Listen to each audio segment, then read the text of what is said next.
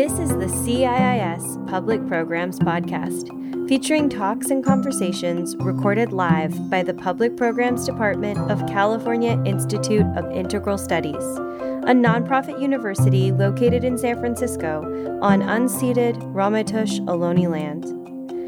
Suzanne Simard is a pioneer on the frontier of plant communication and intelligence, and hailed as a scientist who conveys complex, technical ideas in ways that are dazzling and profound.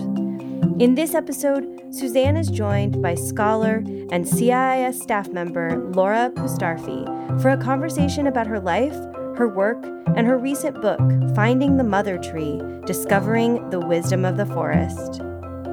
This episode was recorded during a live online event on June 24th, 2021. A transcript is available at CIISpod.com.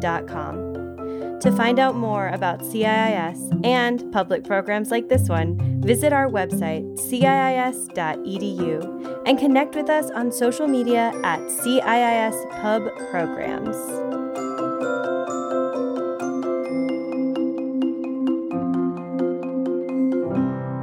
Welcome, everyone. And thank you so much, Suzanne, for joining us this evening. Thank you for having me. Uh, so, we're here tonight to speak about your book, Finding the Mother Tree. And in the book, you talk not just about your life and research, but about your experience of the forest itself. So, the forest seems to come even more alive through your words and stories in the book. And I'm very excited to speak with you today. Yeah, me too. I'm you seem such like your background is so interesting. I can't wait for our conversation. Thank you. Yeah, me too. Too. Um, so I have several questions for you, and um, I guess we'll just jump right in if, if that's all right. Great. Uh, so in the book, you talk about being a child of the forest, that the forest mm-hmm. is in your blood, and that you come from the wild. Uh, can you tell us a little bit more about growing up in the forests of British Columbia?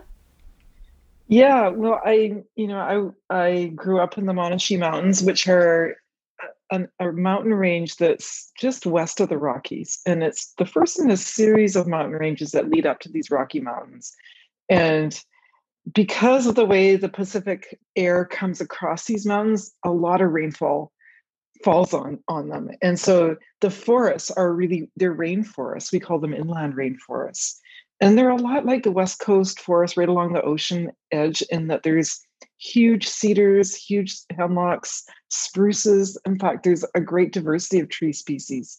Um, and they're just lush, lush forests. So I grew up in these forests, um, you know, just as a kid, just playing in them, being in them. Um, you know, my grandfather and my great grandfather and my dad were all horse loggers, and and so I got to know the forest through that lens as well, not just as a kid playing in them, but seeing how um, how people make a living from them. And my grandfather, especially Henri Simard, was a very um, very careful man and very um, d- deliberate in how he respected the forest and how he treated it. And um, and he never took more than he needed. Um, he taught his sons how to do that um, they were extremely um, i don't know connected to the forest. And so that's what i learned. That was just sort of you know how we how we were. And and that of course informed you know how i think about forests and of course the research that i've done as an adult. You know that childhood experience was deeply embedded in me and helped me form the questions that i that yeah that we that i wrote about in the book actually. Ah C- can you say a little bit more about that? How how your childhood really informed those questions? Yeah. So, you know, I, so a, a lot the summers we spent on actually on a logger's houseboat that my uncle Jack built, and um, that was so influential because my my uh, my grandfather um, above this houseboat, which was full of these, you know, incredible forests, cedars, hemlocks, birches, aspens, he built everything by hand. So everything was slow and handmade. And he built a flume um, coming down the mountain. And they took their huge draft horses up into these mountains every day. Um, and my grandpa would, you know, on the occasion I got to go with them, you know, he would sit down with his sons and say, okay, you know, here we're going to make a map of the, the trees here today, and we're going to take this tree. Um, and that's all we're going to take. Um, and so, so it was very deliberate. It was very careful. And when you left that spot, you know, there was this little gap in the forest, or maybe it was a little bigger, depending on, the, you know, if they took out a couple of trees. And then returning to that forest in a couple of years, those same patches that I got to do as a kid, they were full of trees. So they were, it was a really regenerative practice.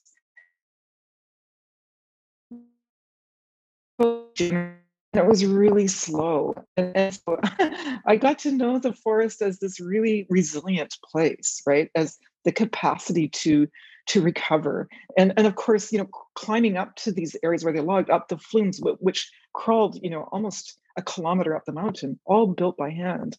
Um, I got to see all the different kinds of, you know, the variation in the forest, the little dips, the little hummocks. And I knew that, you know, that variability was the stuff of the life of the forest. Everything was entwined, all the plants and trees living together. Um, I knew of it as a connected place. And my grandpa and my dad left it as a connected place. And so that really informed my thinking. You know, now, you know, when I eventually went into forestry, not even knowing at that time that girls could go into forestry. In fact, they couldn't until my generation. You know, I was in, among the first girls, and um, and when I went into the faculty of forestry at UBC, I learned about all the parts of the forest, and then I got a job in the forest industry, and I saw the place being disconnected. You know, it was very much about clear felling the forest, clear cutting, you know, replacing these majestic old growth forests that I grew up with and grew to love. Like each tree, I knew, right? I knew the cedars, I knew the the, the white pines, I knew the birches. I I ate their duff.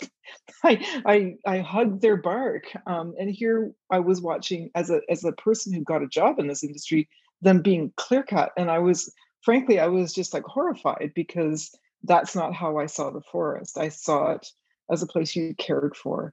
Um, and and so that got me on this big path of of discovery that you know it basically has developed into my whole career. Uh, thank you. Thank you. Yeah, I'm curious to hear more about when you were first getting started in the forest forestry industry and kind of oops sorry yeah take your time Just these little earbuds. okay. Yeah. Um, just when you were first getting started in the forestry industry, what was mm-hmm. it? What was it like? Um, how, what was it like to be in that industry at the time? Well, you know, I mean, I, I was so proud to get a job in the industry because you know mostly girls didn't get them, and um, and then I got one, and and so I went to this company in the Lillooet Mountains, which is you know just just on the east side of the Coast Range, so they're just a little interior mountain. They're, not little mountains. They're little on the inside of the interior mountains, and they're steep mountains um, full of avalanche tracks. They they arete in uh, alpine, um, and they but they start out in like cedar, hemlock, Douglas fir, and they go rise steeply up. And this company was basically going into these valleys, these steep valleys, and just start clear cutting at one end, and they didn't stop until they got to the other end. Um, I mean, it wasn't always continuous clear cutting. They often did leave patches in between, but um, um, but really the the focus was on to take as much as possible and you know and make money for the mill, and and so and and I got it. You know, I the first I think the first thing I did um, was I went out on a planting a, a planting uh, crew, and I was I was supposed to help my boss figure out whether the trees were well planted, and it was, of course, all one species. Where the the forest was multiple species, um, the planters were, um, you know, they were exhausted. they were, um, but they were, you know, they were planting. They did a good job with the planting, but it was just like in areas that you know I knew that these forests would never be the same again. Um, because we had converted them into these plantations and then and it was like plantation after plantation after plantation and okay so that you know i struggled with that because i i wanted to you know the way my grandfather taught me was that you return the forest so that it's as healthy as when you entered it and even if you take a few trees out and change the it, you know it can change the you get a different suite of species coming up in a, a more higher overstory that is more shade tolerant. Um, but that was okay. It really reflected what was there. And then these clear cuts, it was completely different. It was full sunlight. So you plant back what are called early successional species. And so the species composition actually was changed quite dramatically from what it originally was. So that was huge and different. And also the seedlings, you know, back in the day, they were just learning how to, to produce seedlings in nurseries and they didn't, they weren't connecting with the soil. And so I saw a lot of, you know, a lot of yellow seedlings and, and that also investigating what was going on. That wasn't the only thing I did. I also, you know, as as a student in a forest company that was quite well, it had a small, they were called woodlands departments. You did everything. So I even laid out roads, I laid out cut blocks, I did timber cruising, you know, I, I did everything. So I got the full taste of the whole thing. And, you know, to be honest, I absolutely loved that part. You were in old growth forests, but the, the tragedy of it is you were in these old growth forests to cut them down. Um, but but that work of being in these old forests was incredible. I mean, there's nothing like you know crawling through Devil's Club and thimbleberry and you know all these incredible plants. Um, but of course, you can imagine the conflict because you I then I would have to go back the next year, the next year after it was clear cut and then replanted and so that was you know very difficult. The whole thing, you know, tested every ounce of my uh, you know my my morals my my credibility you know how i thought about myself um, what i thought about my grand what my grandfather did and what i thought about the job what i thought about my new profession. Like it was it was a very difficult time. And of, of course as a girl you know who was new to the industry and al- already you know kind of can, can she do it? You know or or should we get rid of all these girls because they just can't cut it and they're so I was really trying hard to stand up for girls, right? I was going to be there with the boys and be able to do this work. So I had that going on as well. Um, so yeah, it was challenging, but overall, I you know I love the work and um, and it made me who I am today. So yeah. Ah, oh, thank you for going through that challenge and and um, seeing those those differences and and and you talked in your book about some of the early experiments that you were doing while you were while you were working in the forestry industry. And I'm, I'm wondering if you can tell us a little bit more about some of those experiments, especially that, that critical experiment with the, the fir and birch, where you first heard that crackle of communication. Yeah. So, you know, so I just to catch up on the story a bit. So I eventually I left the forest industry because you know, it, there really were no opportunities for, even though I was a summer student and that was wonderful to get that job, I was not going to be moving anywhere in the, in the industry because it was a, it was a man's world. Um, and so I just started moving around to where I could get an opportunity, but I really, really wanted to know, you know, what, what were we doing? It felt like we were disconnecting the forest, like I said, and I knew it as a connected place. And, and so I started learning how to do research I mean, I eventually got, you know, my master's degree and then went on to my PhD. But um, my first experiments were about, you know, my first opportunity was to actually get rid of native plants using herbicides, which was, you know, because the the forestry had made so many mistakes, right? They weren't planting the trees back properly. Um, you know, they were the trees weren't in good shape, and then they would the you know the the plants, the vegetation the alders and willows and birches would sort of dominate these plantations and you couldn't see the little trees growing up underneath them. And so the Forestry Service enacted this law called the Free to Grow Regulation, and it required that that we get rid of these native plants so that we could free up these conifers to get more light, more water, and more nutrients. And this led to a reduction in biodiversity, obviously, because we were taking it away, um, but it also increased the disease and infects, in, insect infestations in these forests. And so I started my PhD, and this is the experiment you're asking me about is, you know, okay, if we're going to spray the birches and the aspens and the cottonwoods, and by the way, we're, we're still doing a lot of that, right? That's still a common practice. Um, that free to grow uh, regulation is still in place. Uh, we still have to create conifer plantations free of the biodiversity um, because we view them as competitive. And so I was thinking, well, you know, when we take these birches out of these plantations, we're seeing more pathogens in, in the firs. We're, we're actually killing the firs. And so I went to school to do my doctoral degree to figure this out. Like, what are we doing? What are we disconnecting below ground that would make these root pathogens really become infective and explode? Almost like, you know, it was almost like COVID underground. You know, it was virulent and it was spreading.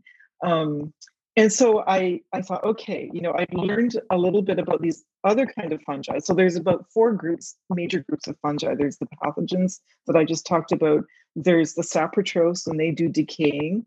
Uh, there's endophytes, which live inside of plants and do all kinds of amazing things, like fix. You know, they they can actually the trees.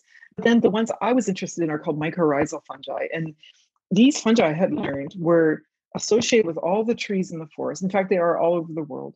And the tree provides photosynthetic energy for the mycelium to grow through the soil, pick up water and nutrients, and bring it back to the tree, and they trade. And this helps the tree grow because it needs all these mineral nutrients to make proteins and all the, you know, lignin and cellulose and all these things. Um, and, and so I had learned about this little study in the UK where uh, a, a, scientist, David Read, had done this lab study in the, you know, in these little root boxes. They're like little planter boxes, but you could see through them. And they grew these little pine seedlings and then colonized them with a single mycorrhizal fungus. And he found that these fungi actually connected these little seedlings together. And so I thought, you know, maybe what we're doing is that we're destroying this fungal network, if if it even exists in forests. So the first thing I wanted to know in my doctoral work was is there a network below ground of these fungi, like David Read showed in his lab study? And if it does, what does it do? Um, and so that's what I did. I, I figured out that birch and fir were connected below ground by many fungal species, and that um, that, that the more birch shaded Douglas fir, it would deliver more carbon, more photosynthate to Douglas fir. So sure, it was competing for light, like it was shadowing over the fir, and reducing the photosynthetic rate of fir. But as it was, as the photosynthetic rate of fir declined, in lockstep, the birch sent more carbon, more photosynthetic carbon over to the fir. And it created a balance. And this allowed the fir to survive and actually fend off whatever the pathogens that were in the soil. And so when we had these mixed forests, there were there were very few pathogen, there was very few infections. It was a healthy a healthy plantation, a healthy forest. So that's what I discovered. And that, you know, that was really the beginning of many, many more years of investigation of what these networks look like and what do they do and how important are they for forests. Ah. Can can you talk more about that, about the relationship between the f- trees and, and fungi and, and what that means? Yeah, so so yeah, for sure. So these mycorrhizal fungi, we call them obligate mutualists and it's obligate because neither the fungus or the tree or the plant can survive and reproduce without the partnership. It's a symbiosis. And uh, so the fungus needs the network, it needs its uh, multiple trees, needs to link to multiple trees so it has an ins- insurance that even if one of those trees dies, that it's got you know multiple linkages to trees. So that's it for the fungus. For the trees in this network, um, they're receiving you know this vast network that is basically taking up nutrients from the soil and providing it to these trees so that they can you know grow they grow better they survive better and they get enough carbon from their neighbors even to produce seeds. And so this is re- directly related to their fitness which is of course the hallmark of evolution that fitness um, is about survival and being able to compete compete. Um, but what you know what my research showed was that competition wasn't the only game in town. It wasn't the only important thing going on for fitness. That collaboration and facilitation was just as important, even in these mixed forests. And and so the what that really meant, you know, was that you know all of our practices, which were completely geared towards managing competition, were missing half the picture which is that these trees really are collaborating at the same time. And if we treat them as though they're isolated and just you know wanting to dominate each other then we miss you know we basically maltreat the forest we take out parts that are actually essential you know these collaborative elements that are essential to the to the health and integrity of the forest as a, as a whole mm-hmm. yes and and that that collaboration is so important and um, want to get to that um, a little later in, in more depth too. Um, and I'm, I'm curious to go back to, to your story as well. So um, after you had um, completed your PhD, you, you moved to, to academia. And so I'm, yeah. I'm, curious to hear more about your choice to become a professor and, and what it was like moving into academic scholarship at that point. Yeah, that, that, that's thank you for asking me that question. Actually, you know, after I published my my work, this PhD work, which was really, you know, throwing a huge question mark over these practices, which, as I mentioned before, are still the dominant practices today, right? We're still treating our plantations our farm and um, and so I because I published my work in Nature, is a very prestigious art uh, journal. It's one of the best ones you can publish in. It got media attention, and which was really good. Um, and so then I talked to the media, but the Forest Service really didn't like that because I, you know, inevitably would question forest policy. And there was one interview I was doing with a journalist in Toronto, and and she and I was actually pregnant with my daughter at the time. I was about to give birth to Hannah, who my oldest daughter now. She's 23 now, but um, I was like due in a week, and she's saying, "Yeah, you know, it's really tough being pregnant, and it's so great when the baby comes out." And and what about you know that brushing of birch? What's that like? And what does it mean? And I says, "Well, for all the good they're doing, they might as well paint rocks." Well, I mean, that was the last thing I should have said, but but that's what I said, and that got me into a lot of trouble. And um, and I got reprimanded. I almost got fired. Um, and and ultimately it led to putting a huge question mark over everything that i did. And and that led, led me to ultimately leave the forest service because it wasn't a place that i could explore my ideas. I couldn't even really talk about them. I i, I decided that really at that point i was going to drop everything about networks and tree communication and how and the social life of forests to study climate change which was way easier to study. Um, but you know i ended up leaving the forest service and i applied for this job in academia not thinking i was going to get it and i never really wanted to be a professor. I didn't i wanted to be a researcher and i didn't want to be teaching and all this stuff like and i looked at those professors and you know that i came from in ubc and i'm like oh i just don't want to be that.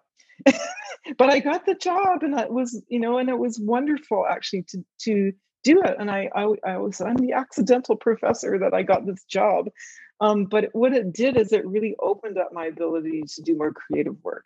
I wasn't just doing work to support policy.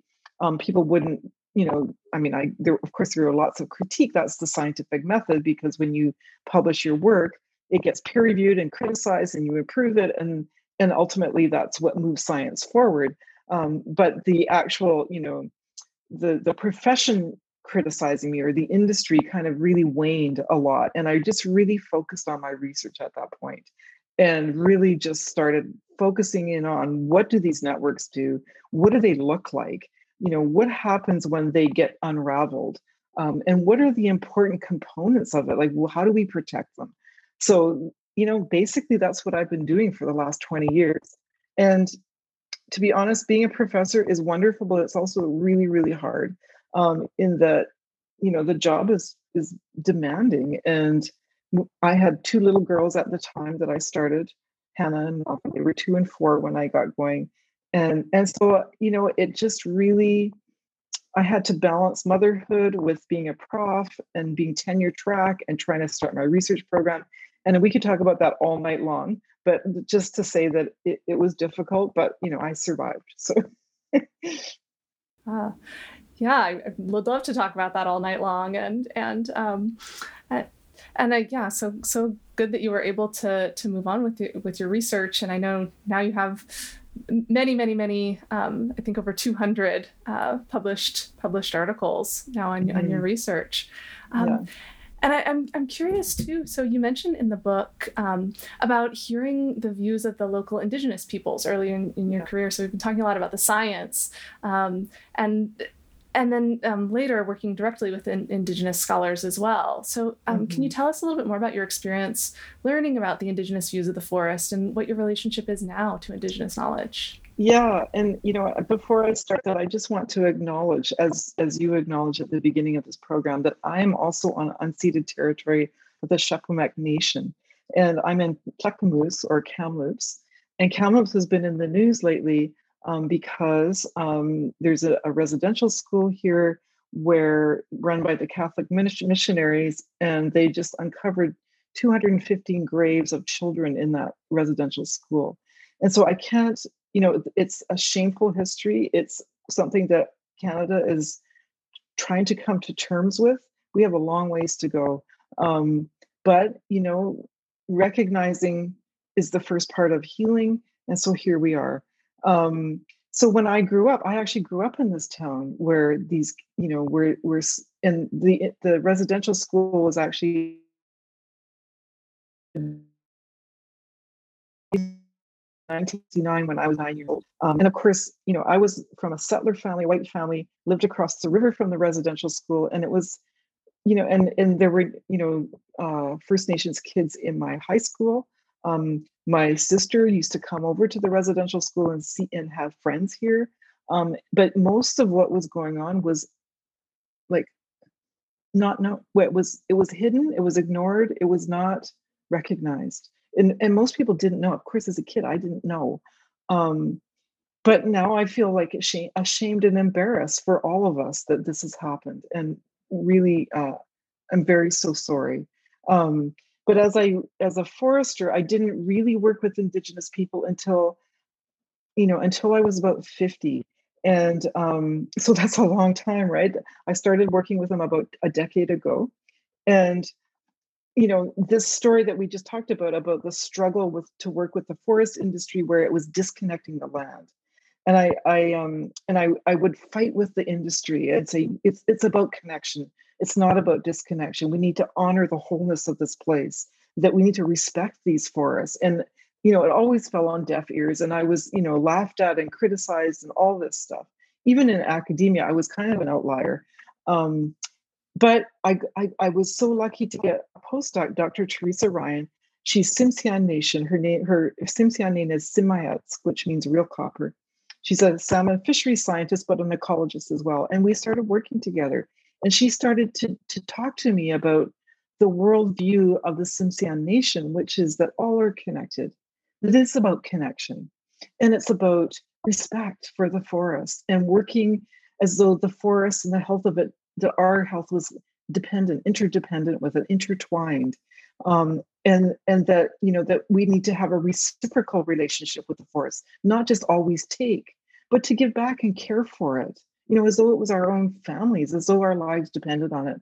And and I was like, oh, this is what I've been trying to grapple with, right? This is what I've been trying to um, discover in myself and talk to other people about, and always hitting this sort of brick wall of, well, no, we're dismantling this place and we rip it apart in reductionist science. And here I was talking to this person who was just, it was like a huge revelation for me. And then uh, Teresa then started introducing me to more and more First Nations and ecologists and scientists. And now all of my work pretty much is with Indigenous people um, because, you know, they have wor- lived here for thousands of years on Haida Gwaii, which is, you know, on the north coast of British Columbia.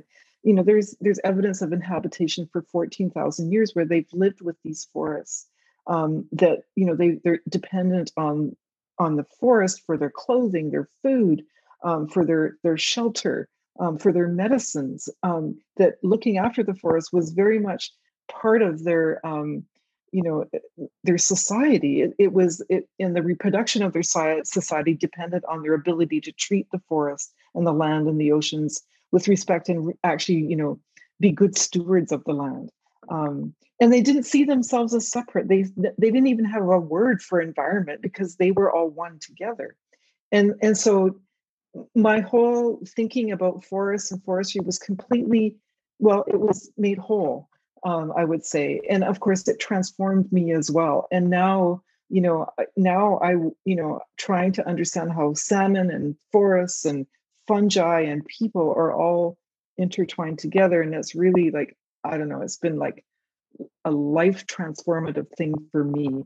Um, and yeah, and I'm I'm so excited to keep doing that work. Uh, I just want to appreciate how how deeply you've you've thought about this and, and brought it forward. Um, so yeah, thank you. And Yeah. You're welcome. Yeah. Um, so I'm wondering if we can we can talk a little bit more about the trees themselves and, and about the forest, um, and and get into to that that part of your your work a little bit more. Um, you you use the the term um, both hub trees and, and mother trees. That's that's so important in your work. The mother tree is the oldest and largest trees in the forest. And I, am curious, mm-hmm. what about that term, mother tree, draws you mm-hmm. specifically? Why why mother tree? Yeah, that's such a good question. So um, this is, I'll tell you how we started using this thing. I'll tell you how we came to to that term, and then I'll talk to you about you know sort of the pros and cons of the term. So um, there was some sort of crit- criticism of my work, and also side and the industry or the professional side, as I talked about, but the academic. Um, you know, people are so steeped in Darwinianism and um, you know that so many research programs are you know built around testing that theory you know promoting uh, like genetics programs ecology programs forestry programs are so in that idea that you know that forests and evolution is structured by competition. And so so when i published my work there was a huge backlash because collaboration wasn't part of the um, certainly now we know um, that that you know collaboration and cooperation or coevolution is more common than competition actually in driving speciation. That even ourselves are a consortium of species right? We're not just individual people we're full of bacteria and you know all kinds of organisms. And trees are microbiomes as well. Um, and so so anyway so there was a lot of distrust and there was also distrust on well what you know if we can't see these networks in the forest well maybe they don't even exist. Even on the academic side where people were you know building on the research. And so i went about to map what that looked like and i got a graduate student kevin Beiler and worked with my my lovely colleague dan Durall, and we set out to to map the architecture of what that web looked like. And we looked at two species of about a hundred that of these mycorrhizas that were in that forest. So we're just looking at this tiny, tiny fraction. And what we found in making this map was that all the trees were connected to each other. Every tree was connected to every other tree through multiple avenues. Like every tree had many links to many other trees, even within from one to another. Two individuals would have multiple links linking them together. Um, and when you look at the map and the architecture of that network, what we found out is that it's patterned after a neural network. It's a biological neural network. And a neural network has a pattern where there's a few large hubs um, and there's a lot of smaller nodes, and then they're linked together. Our brains are structured that way as well. And um, and so that's why they're called neural neural networks. And these are these patterns are actually found in many, many parts of nature, you know, at many scales, not just at the micro scale, but at the macro scale. But the, the hubs in our network were the big old trees. And so, you know, and the bigger and older the tree, the more highly connected it was. And so then I thought, okay, well, these hubs are very interesting and these old trees are interesting. And many people have been looking at the value of old trees in forests. And, and so then we started doing a bunch of experiments. Okay, what happens if, you know, you know seedlings are regenerating underneath these old trees. They're linking into the network. What if we disassociate them from the network? What if we cut them off? And we found that their survival plummeted. It went way down. Their growth rates went down. Their health went down. Their nutrition went down. Their mycorrhizas went down. Everything was compromised. And so then we asked the next logical question is if they're facilitating regeneration of seedlings would they be able to facilitate their own more effectively. In other words, their own seed. And so we asked that question next too, and we found out that these old trees can actually recognize their own kin. Um, and so that led me to think, well, what should we call these trees? Hubs doesn't sound very. It sounds very forgettable. And and actually, I took my students to this little pub in a little town called Likely, BC, and we just thought, what are we gonna what are we gonna call these trees? You know, and we wanted to name a project we were doing like what are we going to call this project that was trying to save these old trees? And so we thought we came up with all these acronyms, and then somebody said, "Why don't we call them mother trees?" And and so I'm like, well, mother tree isn't really scientific because there's mothers and fathers in these trees, and and then but we all had these big grins on our faces, and we all decided by the end of the, the evening, yes, mother trees. And so that name has stuck. It helps people understand the role of the tree in the forest. And that is really very much, very much um, an indigenous way of seeing things too, is the role, right? What is the role of the old trees? And so we found that the role of these old trees was actually to foster regeneration. So um, yeah, so that's mother trees, and it's been contra- a little controversial. You know, people say, "Oh, you're anthropomorphizing, you're you're you're projecting yourself onto these trees," and I'm like, well, you know, it's helping people understand, but it's also bringing ourselves to back to the forest, right? The whole criticism, which you might have wanted to ask me about that, but um, because lots of people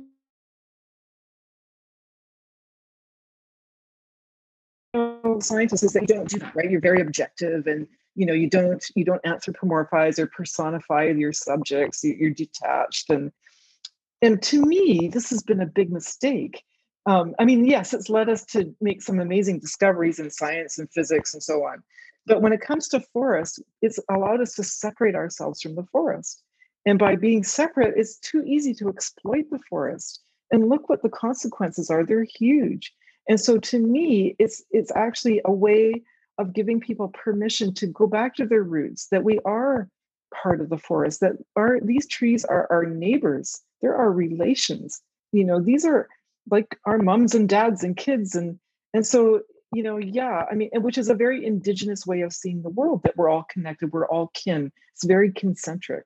Um, so yeah, so that's how the name came about. And so, and those are some of the controversies associated with the name. Yeah, it's such a compelling name. It's it's it's hard to forget, and it's it's such a a way of seeing the, the trees Uh, differently in the forest. Those big trees, and and yeah, yeah, it's such a compelling so, idea. The yes. So when you go into the forest and you see these big old trees, and they're so easy to see because they're the tallest, biggest trees. Every forest has got structure like that, where you've got some big trees and a lot of little tre- and little trees but your eye gravitates to them and they have gravitas right and you can see the importance in the in the resilience of the forest but it turns out they're also incredibly important from a carbon stocks point of view too. They contain most of the carbon these big old trees compared to smaller trees. Um, and they also you know house most of the biodiversity like the root systems the fun, fungi associated with a, an old tree is much much more diverse than than a smaller planted tree.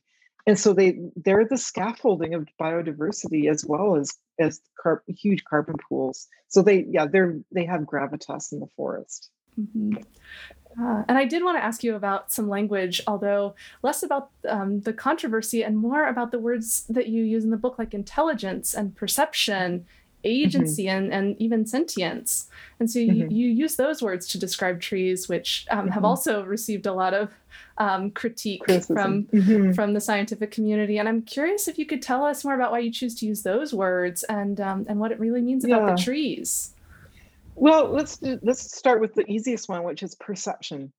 So perception is making sense of your world, right? Being able to, you know, sense the things around you, perceive and trees plants they understand you know they can't move but they have so many such incredible insane ability to sense around them they know you know they know the size of their neighbors they know where they are I, and believe me i've done years and years of research looking at competition and understanding that trees can know where their neighbors are and they shape themselves accordingly they'll put you know they'll grow over in the direction of the light or their root over in the direction of the water or the sound of water.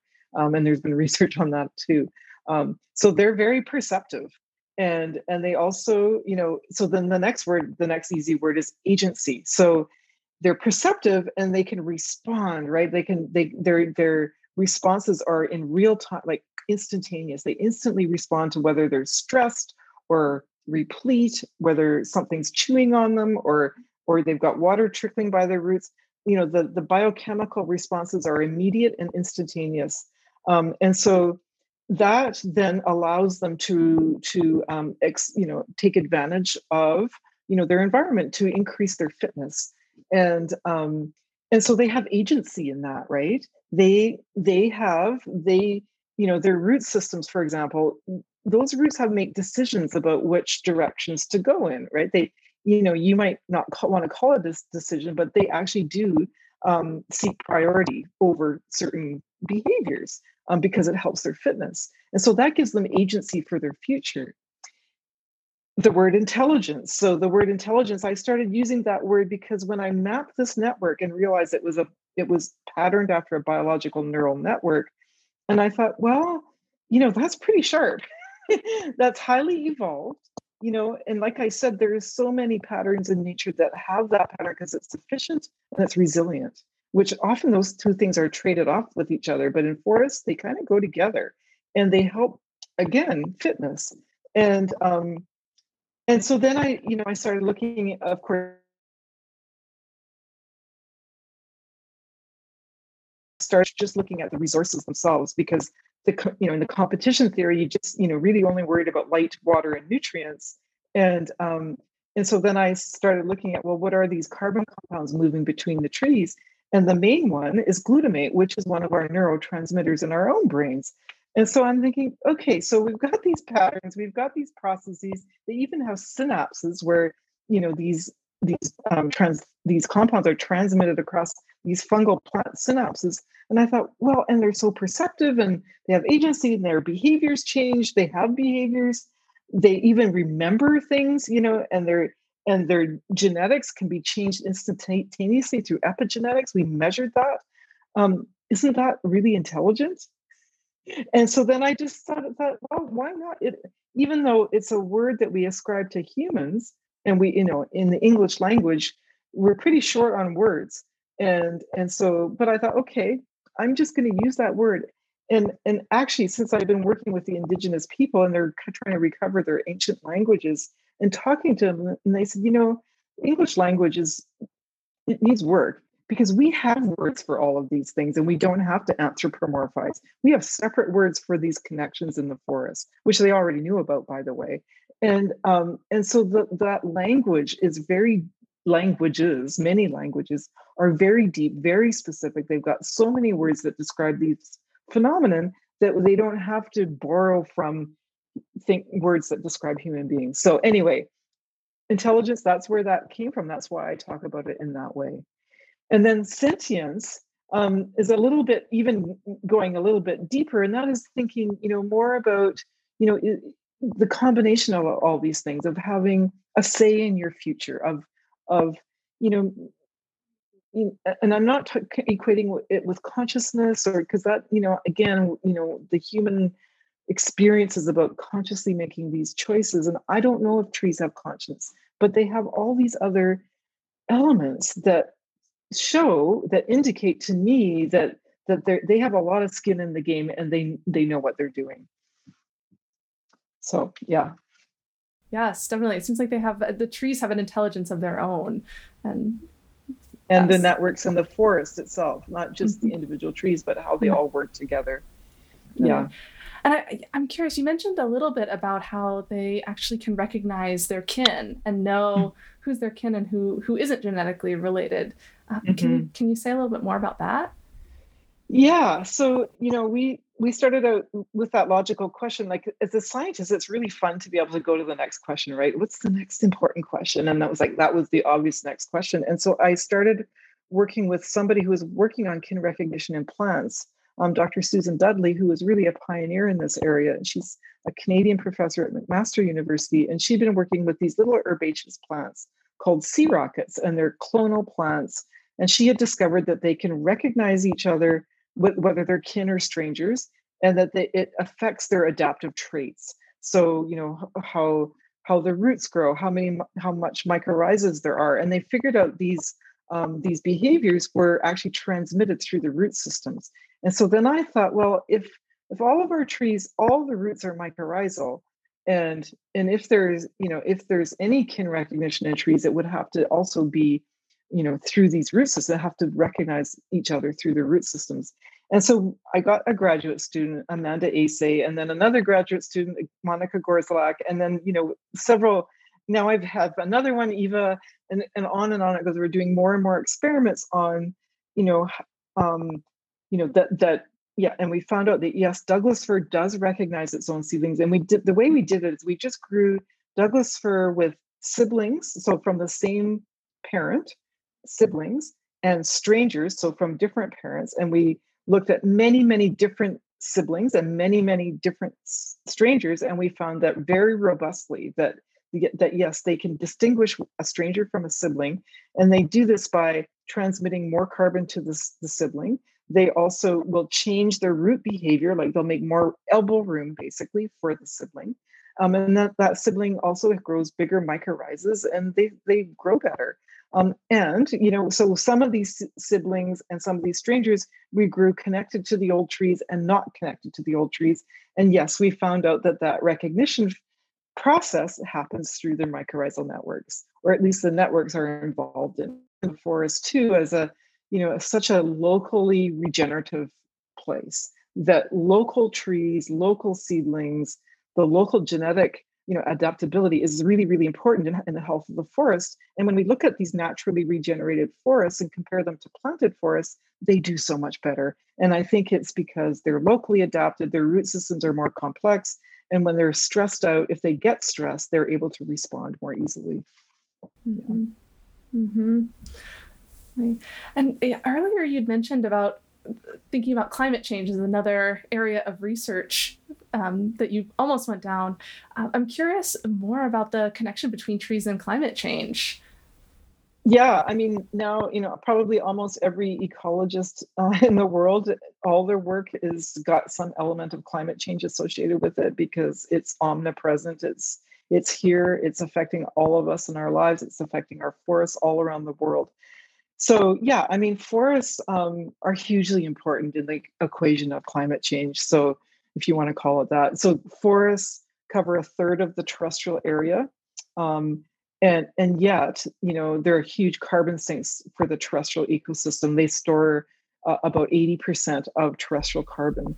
Um, you know the oceans of course are separate that they are also big sinks for carbon but on the terrestrial side forests are the most important ecosystem. I mean, bogs are important too, and swamps, and um, they, you know, on a per, you know, per hectare eh, basis, they are bigger sinks, but there's a lot fewer of them than there are forests.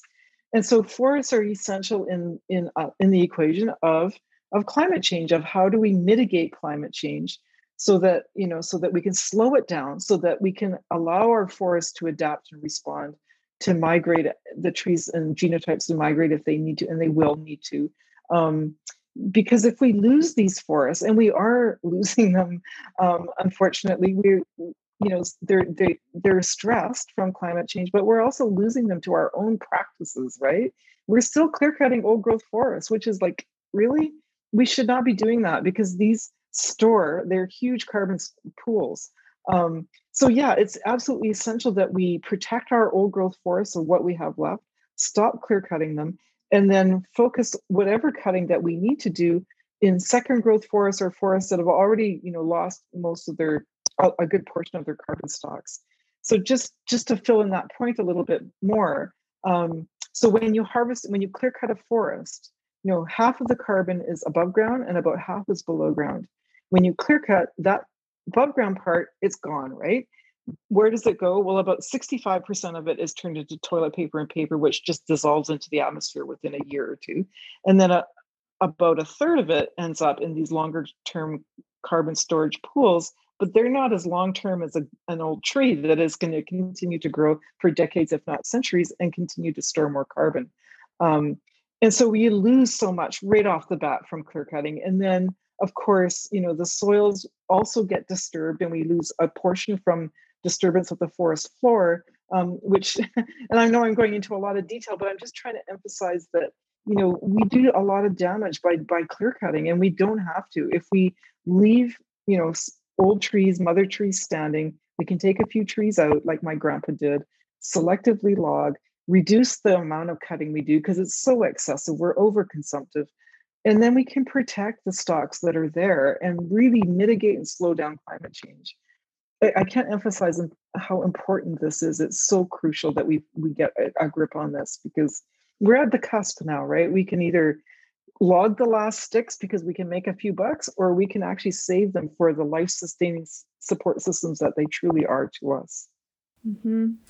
Ah, and this the, the work that that you're you're doing in terms of those connections between trees and and the ways that we should respect the forests and and and the trees is it has these huge ripple effects and huge impacts um, mm-hmm. in terms mm-hmm. of climate change around around the globe. So, mm-hmm. yeah, yeah, it's huge. It you know deforestation accounts for most of the biodiversity losses and you know terrestrial biodiversity losses or you know land use change maybe i should say more you know more so land use change. But yeah i mean that's the number one culprit. And and then you know of course on the carbon balance side it also is one of even though we don't count it you know which is in canada is incredible. We don't even count it as one of the causes but it is. And it also you know by simplifying our landscapes turning them into plantations we actually increase the risk against wildfire, beetle infestations, insect infestations, which then amplifies, you know, the the the pulses of greenhouse gases to the atmosphere. So it's just absolutely, I can't. It's so crucial that we get this right. Mm-hmm. Mm-hmm. Ah. Well, my next question is is also a little bit um, more uh, looking towards the future. So, um, what what what does the future hold? What what research are you working on? I know you started the Mother Tree Project, and can you tell us a little bit more about that that project and what you're planning? Yeah, yeah, no, it's it's it's such an exciting project. It's it's a, a really large experiment. Um, it covers a, a latitudinal you know, gradient that's 900 kilometers long. It involves 24 forests where we're um, we're, we're comparing clear cutting and not cutting with a range of retention methods where we leave mother trees you know as singles in clusters in bigger clusters and thin them out trying to and trying to figure out you know what is the best approach to regenerate the forest to store carbon to save biodiversity and that you know that will keep these forests intact as climate changes. So it's a space for time experiment where we use space and variation across space in climate to try to project what it, things will look like in the future and therefore we can plan right? You know we can plan how we're going to harvest if we're going to harvest how would we harvest a forest here and so that it'll still be good you know 50 and 100 years down the road. Um, and so what we're finding is that yeah leaving these old trees um, and the more we leave the better the regeneration is the more diverse it is. Um, it's it's really abundant actually um, and and that we can also migrate genotypes um, from warmer climates to underneath these old trees and they protect them, which is incredible. They actually increase the survival rate of these new migrants by 20 to 30%. And, and, and at the same time, you know, as we predicted, you know, the more trees we leave, the better the carbon storage and the fewer species we lose. And most of the species lost from clear cutting are in our forests are mosses and, and lichens. And you know, mosses and lichens are like those are, you know, hugely important in old growth forests. I think most people who have been in old growth forests are always stunned by what's hanging from the branches and what's, you know, these big pillowy moss layers underneath. But clear cutting and basically you you you annihilate those those species. Well, you a lot of them are lost. Not it's not a complete annihilation, but um, so this is really helpful. It shows that forests are resilient if we treat them properly. And you know, if we care for them, if we're careful and selectively log, um, we can still take some trees from the forest, care for it, and it will still maintain its functions. And you know, and the other thing is that carbon is is kind of an amazing thing, right? It is the the stuff of life. It is how sunlight is converted into you know chemical energy and then it's stored in wood and cycled and it's the it's really the energy capital of our ecosystems and it represents it actually is a really good indicator of all kinds of things like how water is filtered through the soil what you know what the hydrology how healthy is the hydrologic cycle how healthy are the food webs. It kind of is a good representation of those things. So what we've learned is if we can man- if we manage with carbon as our indicator of health it's actually a really good indicator. And um, and that's really hopeful because then you can start to use it as a currency as well right? Right now, we value our forest based on two by fours pulp and paper. Okay, well, that's pretty, you know, narrow minded. but if we value it on carbon, say, we can put a price on carbon. It actually captures a whole bunch of ecosystem goods and services along with carbon capture. So yeah, it's so we've learned that, and and it's you know it's really really great because it, it can inform forest policy directly. Yeah, yeah. Well, I'm curious um, for for people who want to get involved or um, for, for example um, like I'm, I'm a recent graduate of the ecology spirituality and religion program at here here at CIIS and and what advice would you give to to either recent you know graduates or people just getting started or, or anybody who wants to get involved? What advice would you give to to people who want to want to be part of this yeah. work? Well well i mean good for you and and, um, and this is an incredible field to be in. Any you know this intersection of is it's it's it really is the nexus of of uh, where we need to be to solve our huge problems um, because it really we are spiritual beings um, so are all the creatures um, in the forest and all you know so we need to understand that and so this is an exciting time too. Climate is changing. So the the science itself needs to move quickly. We need really smart people working together in teams to figure this out um, to to look at these this juxtaposition of all these values to find a better way forward. I, I think it's the most important job you can do right now other than of course you know there's all kinds of important jobs but from a global perspective uh, um, from a sustain like our future this is the most important job you can do right now. And if you have a passion for it and you may you know keep that fire in yourself if you love it you're gonna you're gonna be fascinated you're gonna do great. There's so many things we don't know that we've got to figure out. Um, and and I, I just applaud anybody who goes into the field. We need you. We need you to work together. We need your brains. We need your passion. We need your resilience. Um, just yeah build your career and you will absolutely love it as much as i have i think you know it's amazing. Yeah. Yeah thank you. Yeah and i think the trees in the forest need us too. They do. Very much so. They do. Yes. Uh, yeah. Well thank you so much suzanne and thank you very much. As the Coast Salish say netsamas we are all one. Thank you Thank you for listening to the CIIS Public Programs Podcast. Our talks and conversations are presented live in San Francisco, California. We recognize that our university's building in San Francisco occupies traditional, unceded Ramaytush Ohlone lands. If you are interested in learning more about Native lands, languages, and territories, the website native land.ca is a helpful resource for you to learn about and acknowledge the Indigenous land where you live. Podcast production is supervised by Kirsten Van Cleef at CIIS Public Programs. Audio production is supervised by Lau Barrere at Desired Effect. The CIIS Public Programs team includes Kyle DeMedio, Alex Elliott, Emlyn Guinea, Jason MacArthur, and Patty Fort. If you liked what you heard, please subscribe wherever you find podcasts, visit our website, ciis.edu, and connect with us on social media at CIIS Pub Programs. CIIS Public Programs commits to use our in person and online platforms to uplift the stories and teachings of Black, Indigenous, and other people of color those in the LGBTQIA community, and all of those whose lives emerge from the intersections of multiple identities.